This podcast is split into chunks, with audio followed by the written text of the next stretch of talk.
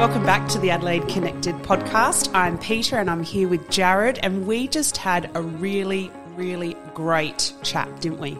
It was an amazing chat. It's one of the best that we have had, and that it sounds like we're not um, giving credit to the people that we've already spoken to, Peter, but um, a, a, really good insight into, I guess, the reality of the economy here in South Australia, but also from someone who has lived all over the world, like literally, and decided to arrow themselves back here with their arrow boomerang husband. We talk here today with Susan Stone, and um, Susan is absolutely fascinating. It's really great to have an economist living here in South Australia. And you just mentioned then, Jared, about her boomerang arrow husband, because some people, they do come and they live in South Australia, then go and then come back. So they're technically both arrows, but Susan's husband came to Adelaide to study, then left, then came back. So, uh, like you said, of all places to move to South Australia, Brilliant. Yeah, she's got a lot of work to do as well. She's been here for six months, but we're, we're going to talk about, I guess, um, the reality of her role um, alongside the University of South Australia, but also sometimes it's a pretty thankless job because as much as we get excited um, about big events coming here and what they might do for the community and us financially in South Australia, it may actually do the opposites, and she has to be the one that delivers that news. That's right, and she has to give the cold hard facts, right? Good, yes. bad, or indifferent. Yep. So I reckon we should get straight into it. Um, and if you get an opportunity and you love it, make sure um, you do share this as well because we are all about promoting South Australia on this podcast. So let's go into our chat with Susan Stone. Welcome, Susan, an international arrow here. We are so pleased to have you here, and I'm also here with Jared Walsh. Hi, Jared. Hello, it is great to be back, and uh, obviously, it's a beautiful time of year as well. The sun is shining across South Australia, and I don't know about you guys, but I don't like the heat. I, I can't stand it, so it's beautiful, but. Um, and you've I'm, just come back from Qatar.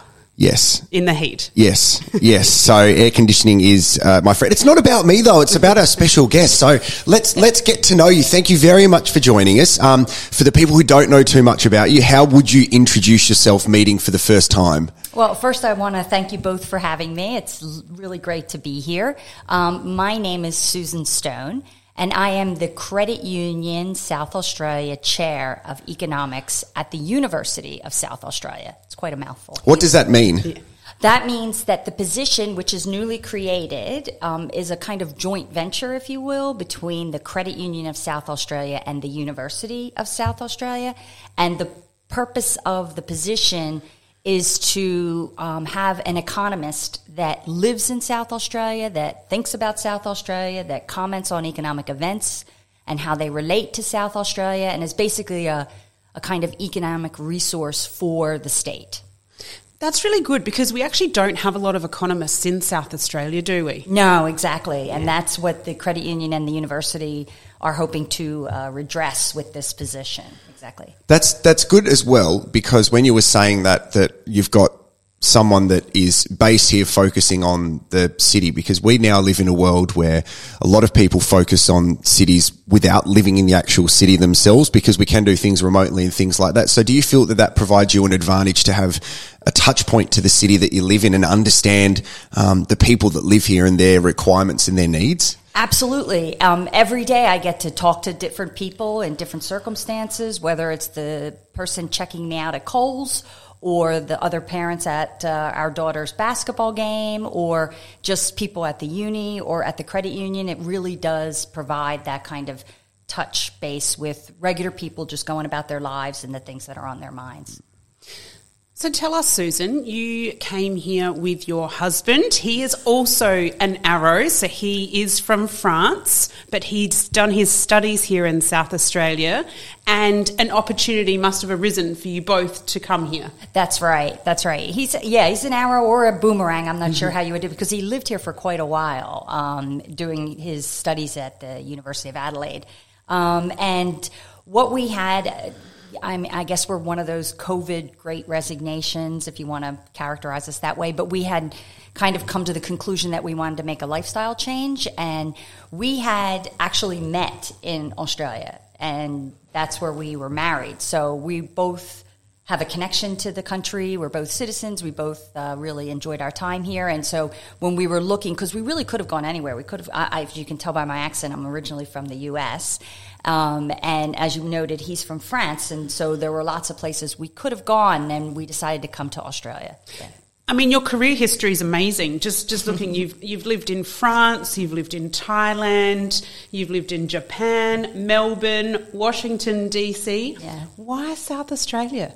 Because we really did come here. I know it sounds like a cliche, but it really is for the lifestyle. I mean, we've been in big, big, busy um, cities, and uh, you know, there's there's really there's good points about them and bad points about them, but we really did want to a nice place, a good place. Our daughter was at a good age to move, and we wanted some place where it would be more of a community to when we were bringing her up. Is that a big thing for you? I mean, you, you use the word lifestyle, but what what does lifestyle mean to you? Because where you have lived all around the world, there are different lifestyles that present themselves. I use the example. Um, yes, I've, I've just come back from being overseas. I actually worked with a, a French woman, and she's brilliant, but she lives in Bordeaux. And I was explaining Adelaide to her, Pauline, and she was explaining Bordeaux to me. So for myself, I literally get off the plane, get in the car or the Uber or the taxi and head home, which is 20, 25 minutes away. And I live a kilometre from the beach. Um, Pauline flies to Paris, gets on a train, goes to Bordeaux. She's nowhere near the beach and it's just a completely different lifestyle for two very similar people. So what does lifestyle mean to you and what's important about that word lifestyle? No, it's a good question because it is different for different people. Um, and for us, I have to say traffic I know it sounds silly, but it's a huge deal. when you're when you're dealing with traffic every day, um, and it consumes a large portion of your day, it is a big it is a big deal. We were in Paris, in France, which was which is you know once you're in the city, the metro system is great and all that kind of stuff. But getting anywhere, um, there's a story we have. We decided at the spur of the moment to go away one weekend, and we got in our car on a Friday evening insane as we were, and decided to drive, we were we were no more than I'm going to say five kilometers from our house, and um, almost two hours later, sitting in deadlock traffic, and thought this is crazy, and had to inch our way. Finally, got off at the next exit, um, stopped and got a bite to eat, and went back home. Wow. Okay. Yeah, yeah. So that's the kind of you know you want to be able to just do things without having that kind of overhead. That's one of the things, Peter, I've noticed over the people that we've spoke to on this podcast that we always laugh when we say Adelaide's great because it's 20 minutes from everywhere and there's hardly any traffic. But I think that's something we probably take for granted and why we laugh at it because as cliche as it sounds, that does contribute to people's lifestyle. It's a 20 minute car ride as opposed to a two hour car ride. Well, there's, you know, there's an hour and 40 that you could be spending with your family or your daughter instead of being in the car. So it's a big thing. It is, it is. And, um, and it just makes your life less stressful. So it does spill into other, to other parts of your life. You know, our mornings are completely different now. I mean, we all have breakfast together, which was unheard of. See, again, things that you take for granted. Yeah. Yeah. You can all sit there and have that nice chat to start Yeah. your day. Yeah. And Susan, tell us, have you gotten in your car in Adelaide and travelled somewhere and where might that have been? I haven't done it as much as I would like. We're getting settled, so we're trying to kind of keep it local and uh, and do things in Adelaide to get to know the city um, a bit better. But I have gone to the Clare Valley. My brother came to visit when we first, pretty much after we first arrived, and so we went to the Clare Valley with him, and that was very nice. That was yeah, we did get in our car and drive there. Um, we've gone to the Adelaide Hills, but that's not really going a f- too far afield. I mean, you've only been here six months, haven't you? That's right. That's It's right. not a long time, but um, hopefully you get to have a little bit of a break over Christmas Mm-hmm. and New Year and explore and see what Adelaide really does have to offer. yes, exactly. Is safety important as well? You you speak about um, the places that you have lived all around the world. They all have different, I guess, measures of safety, um, different laws and things like that. One of the things that I love um, about being here in South Australia is the safety that my kids can run around and I can walk around and I, I feel safe. And that's not necessarily something that's consistent all around the world. That certainly is not consistent all around the world. And I have lived in places where I would not let, you know, our daughter out of my sight because you'd be afraid of what might happen. Um, but I've lived in places also um, that, that it's been fine. Um, and but safety is here. Like I realized, you know, you you I'm not as concerned about making sure everything's all locked up because you know you really don't um, have to worry about it as much. At least I find. Um, so it is it is a little bit again more going to that peace of mind. Like you, you leave and you went, oh, I didn't lock up all the bikes in the back. I'm going to come back and they're all going to be gone, and that's not the case. What What does your day to day then look like professionally? You've been in, in South Australia for six months, and um, I guess I'm fascinated to know that you wake up in the morning and you've got time to spend with the family now. But for for yourself and your work um, amongst the university, what what does your day look like? My day, it's it's very nice to say my day is very varied, um, depending. Uh, what I've been trying to do since I've gotten here is to really get to know the city and the state so I've been trying to have a lot of meetings, and so I meet with a lot of government officials or business leaders or people like yourselves that work and and have uh, access to the Adelaide or the South Australian community. Um, at the university, I work with colleagues and have been starting to undertake a couple of research uh, projects that have to do with looking at different aspects of what might be impactful on the South Australian economy. And I also go in, I also work closely with the credit union and talk to them about like economic events in South Australia and, and hopefully help contribute to their to their operations and how they manage their risk and going forward. Is it more challenging coming out of COVID to, to think of everything that we need to do financially and through the economy where the whole world is kind of recovering and experiencing a new normal? So it's obviously not something that you could have planned for when you decided to come yeah, here. Exactly. It's it's a bit of an ironic situation because you know, for me, there's probably been a bigger need for economic analysis and thought than there has been in a long time, and it's not always because of exciting happy things happening you know usually as an economist it's happy when things are just kind of going along which they have been pretty much low interest rates uh, lots of business investment lots of growth and things like that but coming into 2023, there are going to be a lot of headwinds that we see, um, not just for South Australia, but really for Australia, for the global economy. There's a lot going on, as you point out. Uh, there's a lot of concerns about this, about a transition. Um, nobody is really kind of sure what the new normal is going to be, especially when it comes to work. There's a lot of things going on. As we all know, there's a huge skilled shortage, but there's lots of people who are still around. It's not like they all just disappeared. So why aren't more people engaging? What, what are they thinking? Why why did people quit their jobs? What are they looking for in their new employer? Mm-hmm. These are all kinds of just basic questions going forward that need to kind of play out. And how do we see what, what you were talking about right now, which I think is just, just fascinating, and I think Adelaide really needs to, to learn and adapt to what is going to occur in the new year. How are we going to share this information so that people know and understand more about Adelaide on a global scale?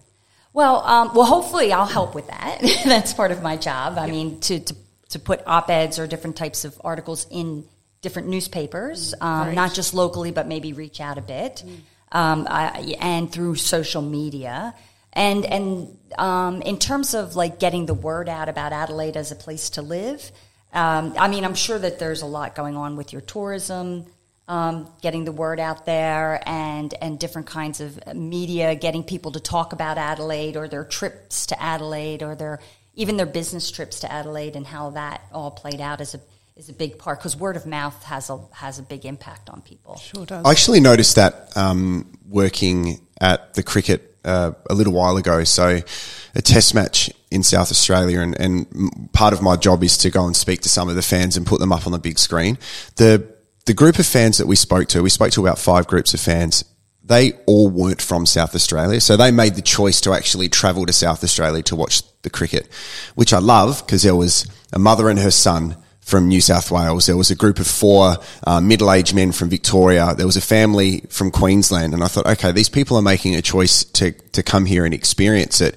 And we've spoken about this before, Peter. Like, it's not the first time you come here; it's the second time that you come here. That's going to sell people to live here. So to provide that the opportunity and um, the lifestyle that we have, I think is great. And moving into summer, we have our traditional events, the the tour down unders back on the world stage that we can showcase not just the city but the beautiful regions from a helicopter or a drone shot. Like there's so many things coming up over the next few months that that really put us on the map once again, where we can finally do it after three years in a in a normal kind of scale too. Absolutely. I mean, like you said, we've got Tour Down Under, we've got Fringe, we've got WOMAD, SouthStart Innovation Festival. We, we have a great few months coming up, and it'll be great to see what the uh, economic analysis is on that as well, Jared. Yeah, I think so. I mean, I don't know what economic analysis really means, but um, I'm Susan going to. can tell us. Yeah, exactly. What does that mean? It means you look at the at the at the uh, impact in a, in a kind of monetary, but you can talk about it in a broader sense because it can be people's willingness to spend. Um, so what they spend their money on, uh, how long they stay here. So at restaurants, um, hotels, shops, uh, just these different places they visit, other than the event that they've come to to see. So if they decide to, so if the event's on a Thursday, they might take the Friday and spend the whole weekend, and then they may go to the market, or they may go, you know, to the Barossa, or they may, you know, go wherever and and spend their money. And so that's what that's the economic analysis is usually around spending and people's perception and will they come back? Because we know that tourism is a big is a big moneymaker for the state. Domestic tourism is is a big moneymaker, um, but uh, international tourism is even more. International tourists tend to spend more per day than domestic tourists when they're here. So yeah, the bigger so these events, especially the the bigger the fringe and things that might draw an international tourist who may have decided to go to Melbourne but then come to Adelaide for a couple of days or a weekend as part of their trip. Um, that helps expose, and then when next time they're thinking about coming back to Australia, you know, like we had a much better time in Adelaide. Um, let's just go straight to Adelaide this time. Does that provide um, a challenge for your job though? Because you need to look at the raw data and the statistics, no matter how good something may be. So, um, using the example of what has been spoken about the Adelaide 500 that is it's brilliant to have it back Right. but potentially what we spent on it may not have been returned whatever those um, statistics are but it's actually part of your role to go here are the facts as as as good as events may be um, and they might be giving everybody a beautiful feeling of nostalgia this is the reality that we face and we need to make good decision that's, that's going to be for the betterment of our future Absolutely, that's a, that's an excellent point because economic analysis is just that. It looks at a couple of criteria. It looks at the like the net the net benefit in terms of dollars and cents. So if the if the you know what it costs to put on an event and what it and the revenue generated by that event through not just the selling of tickets but all of the other economic activity as I said that goes around that if that benefit is less then there, then of course you have it what we call a net loss but one of the things, but this is just, I, I just want to stress a lot of people um, think that that's the end of the story. But basically, economists are just providing one input into a bigger decision making process. It might be that the event lost money this year, any event I in the it made beginning. money. May have made, I don't know, No, I didn't look. We should say, I don't know. It may the the back and forth. There's always going to be Yeah. a which uh, side decided to bring it back, and the other side who decided to take it away are going to say why you shouldn't have. So there's always going to be a bit of middle in the truth. But that's why it's great that you can say, well, actually, here's Yeah. the statistics and data which Exactly. suggest what's going on. exactly and, and and it may just be that um, and the other thing that needs to be kept in mind is sometimes these events generate it's difficult to measure but they generate what we call spillovers so that people who came here um, like it and, and had a good time in Adelaide and decide to come back another weekend and that doesn't get picked up in the statistics and maybe they would never have come ever to Adelaide if they hadn't come for an event, and it, whether it be the you know the Adelaide 500 or whatever event we're talking about. Um, there there are a lot of these what we call this. This is one of the big arguments why why cities always vie for the Olympics because they're looking for these spillovers. They're looking to get people exposed so that they come back and that they do ultimately spend more money and attract more tourism to the spot. So there's these cost benefits that you can do about the immediate benefit of an event, um, but it's really a kind of bigger decision whether you continue to have an event or not. So, what are you telling people, your um, some of your former neighbours, where you've lived all around the world, when they say to you, Tell us about Adelaide and why should we come here? What are you saying to them after being here for six months? Well, often I say I'm sitting outside in our back patio, beautiful weather, having my cup of coffee in the morning, reading the paper, just relaxing, which is yeah, which is good. Um, the pace of life here is slower, and that doesn't mean it's slow. It just means that it's not as hectic and it's not as stressful. And you feel it when you're out with other people, and you feel it um, just just in terms of expectations about people, you know, getting back to people or or having or when you deal with people, there's not this sense of you have to you have to answer like immediately and get things done immediately. There, there's this good pace. There's a nice like long term pace, not a burnout pace. And and so what I usually say to people is, yeah, it's it's nice. It's it's nice to not feel that frantic pressure all the time. And what are you looking forward to doing? I know you said you've had six months here and you're looking forward to getting out yeah. and about. What what does that look like for you? Um, I just really would wouldn't mind. I don't feel like getting on a plane again for a while.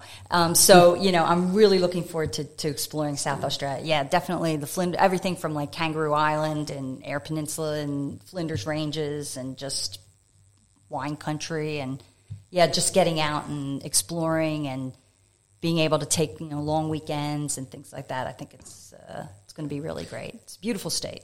It is, and we do have beautiful regions as well. So it sounds like you've got a few great trips in mind. Mm-hmm. Is your husband a wine drinker? yes. Okay, so I need to clarify something because when I was spending time with my French friends in Qatar, I was talking to them about South Australian wine and they were saying how good French wine is and we were arguing in a positive way because we couldn't drink wine in Qatar because you couldn't drink anything, which is okay. Um, but then I said, we've got nice rosé over here and they laughed at me and they said, rosé is not wine. Um, and I would be of the understanding that your husband probably would passionately, uh, passionately believe that as well, that it's not a real wine. No, absolutely not. Oh, good. All right. No, oh my gosh, no, thank no. you. We drink, we drink in it. I mean, you know, it, we definitely are seasonal. Um, we drink rosé in summer. It's, I think it's a nice. We've got great rosé. Yeah, yeah, yeah, no, no, no, and some good whites too, which I we always do. thought French whites were the best whites, but there are some good whites here. Yes, I've also noticed that um, I talk about wine every episode, so I've turned this into a wine podcast. We could do that. I'm also fine with it. Um, so, uh, and, what about your husband? Um, what's his mm-hmm. name again? Sorry, Valerie. Valerie. What, what's he enjoying about this whole experience? Yeah, he's very much enjoying being back. He, you said you don't like the heat. I'm with you, but he loves the heat.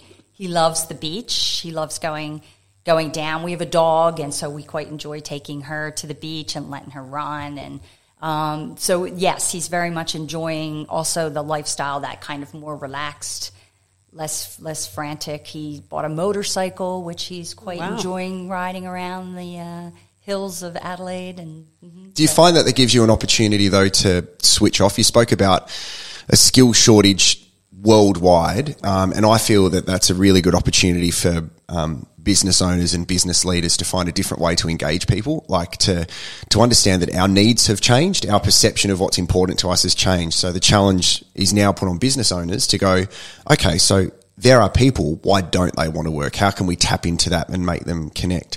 But a lot of that is actually having time away from work and focusing on what makes you happy. So then you're in a good frame of mind to go into work. So if it is walks along the beach or riding your motorcycle around the hillside to actually have a happy place probably allows you to be engaged a little bit more in your profession. It's it's not it's not just a feeling. There's a, there's evidence. There's there have been many studies that show people are more productive when they have this ability to shut off, when they have this ability to go to their, as you say, happy place and and disconnect. When they come back, they are much more productive and they're much better workers. And so there does need to be. It's an interesting because this is this is a conversation that we had a lot at my old employer um, because there are reasons why you want to be in the office and why you want to have that critical mass of people in the office. There's a lot of dynamic ideas that come about. There's a sense of, of community that, that really helps people connect and work better together if you don't see each other face to face after a long time, there's a lot there's a there's a, a lot more opportunity to have misunderstandings and yeah. all that kind of thing. So there is a need to have people in the office, but at the same time, there is there is this great um, productivity boost by having allowing people the ability to disconnect and to start to think about measuring output. I mean, not by output, but like what people have achieved and not how many hours they are in some certain place. And so, but that lends it different different jobs lend themselves to that to different degrees. So it really is. I think that the next couple years, it's going to be a big transition for businesses and and workers to kind of figure out what that um, new kind of happy place for everyone is going to be. And so we do need to keep minds open and to and to kind of try to work together and be open with your employer about what you think can work and have employers kind of be open to what they think they can live with in terms of still, you know, operating a successful business, but also keeping their employees happy. I can't wait to hear more from you, Susan. I reckon you're going to have some fabulous insights. And I know you said before, some may not be great, some may not be as good as what we've heard in the past, but I think it's important that we are raw and truthful and authentic about, you know, what is going to be happening in society soon. So I can't thank you enough. I think this has been an amazing podcast. What do you think? I agree. I think this is the best one we have had. Oh, um, and you. I'm not going to say that to our next guest or the previous one, but it's been it's been amazing just um, listening to your passion, but also yeah. um, I I love when um, people move to this city um, and challenge us a bit because I think that uh, being challenged means we have an opportunity to grow, and that's exactly what we're doing. So, um, you've got such experience, but also a really calm presence about you, which is exactly what we need here in South Australia. So, thank you for taking the time to have a chat to us. No, really happy to be here. It was really a pleasure. I had a great time too. Thanks, Susan.